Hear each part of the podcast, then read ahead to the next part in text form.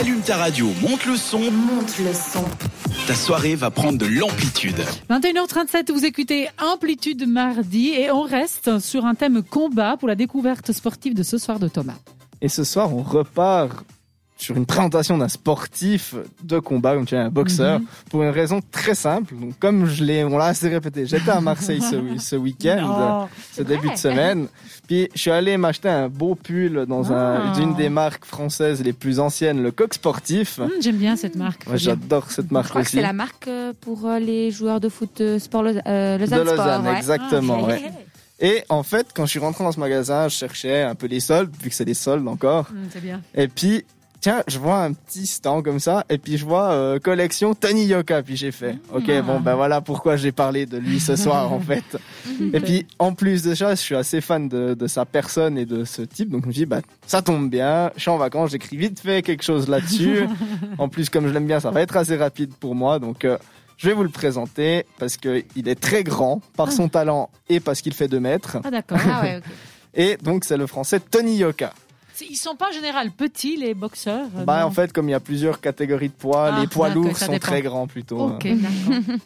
Donc, il a été euh, sur le devant de la scène. On l'a co- on l'a connu, on va dire, en 2016 pendant les Jeux Olympiques de Rio, où il avait en fait remporté la médaille d'or des poids lourds. Donc, euh, il faut Mhm. savoir que pour faire le- les JO, pour faire la boxe aux JO, il faut être amateur. Donc, il n'était pas encore professionnel. Mhm. Et pour la belle histoire en plus de ça, euh, sa femme Estelle Mosselli, en fait, aussi gagné la médaille d'or dans sa catégorie aux JO de 2016. Ok, dans le combat aussi dans le Elle est aussi boxeuse. ouais. Boxeuse, C'est chou. d'accord. Donc il faut euh, être amateur. Ah, au Si JO, t'es ouais. pro, tu peux pas Au partir. pro, tu peux pas parce que t'as déjà trop de combats avec. euh, Enfin, Ok. c'est plus très équitable en fait. Ok, d'accord.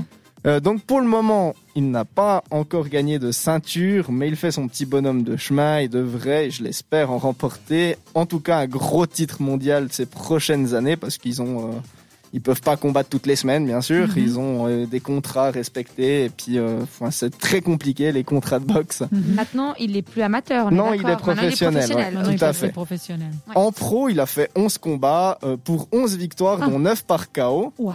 Euh, Il a Wow. été souvent, il est souvent critiqué parce que euh, il n'a pas encore combattu un très gros, euh, quelqu'un d'hyper connu.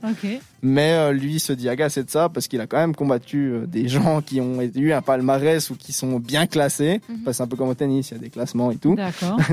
Et donc il a battu par exemple très connu, hein, Hilaria, Bien sûr. Johan du Duopas, très Oui, je connu, très bien. Ou encore le croate Peter Mila. Mila, ouais, Ouais. je connais aussi, oui. Non, le français était très connu euh, dans sa génération, euh, Johan Duopas, il l'avait battu euh, par KO.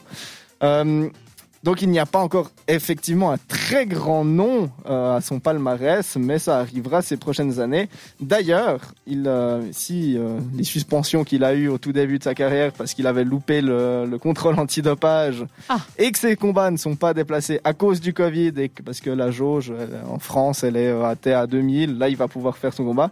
Il devait combattre le 15 janvier justement contre le 17e mondial, Ah. Euh, Martin Bacolé, un Congolais.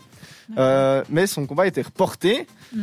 Euh, donc à l'heure actuelle, bah, il peut pas combattre, euh, mais il s'entraîne et verra faire son prochain combat quand même contre le Congolais en mars, vu Ah. que la jauge des spectateurs sera levée en. France.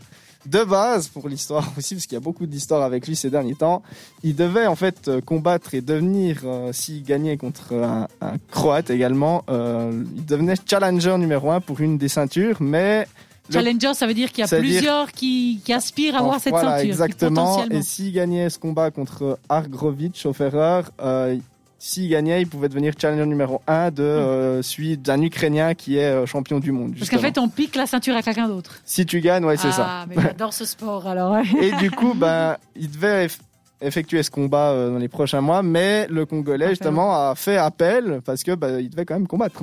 Donc du coup, Ah oui. il combattra quand même le Congolais. Beaucoup d'histoires euh, ces dernières semaines pour lui, mais on l'espère qu'il pourra vite devenir quand même le, challenger numéro un pour Mhm. une ceinture IBF. C'est une des grandes la initiations fédération de boxe parce qu'il y en a beaucoup. Euh. Anthony Joshua, si vous l'allez voir sur internet, il a beaucoup de ceintures. Et donc, euh, je crois en lui parce qu'il fait quand même un bon bonhomme de chemin. Beaucoup de gens sont derrière lui. Et puis, sa carrière commence à être euh, là. Il a Il commence à même, décoller. ouais, il a quand même 11 combats, 11 KO, euh, 11 victoires. Je veux dire, c'est quand même pas rien. Donc euh, bonne chance à lui, puis à très vite sur le ring parce que c'est chiant en fait On, finalement. on- on aura des nouvelles de sa part. Attention Oui. quand même au contrôle, surtout quand on, Ouais, on monte comme début. ça et qu'on est un exemple pour les jeunes et qu'on participe au JO. On tient à le dire. Et puis bon, nous, on retrouvera le quiz tout à l'heure. Après, évidemment, un tout petit peu de musique. On a Gold Shots avec Thieves and Thieves et tout de suite Ed Sheeran avec APR sur cette radio. C'était Amplitude. À retrouver en podcast sur cette radio.ch.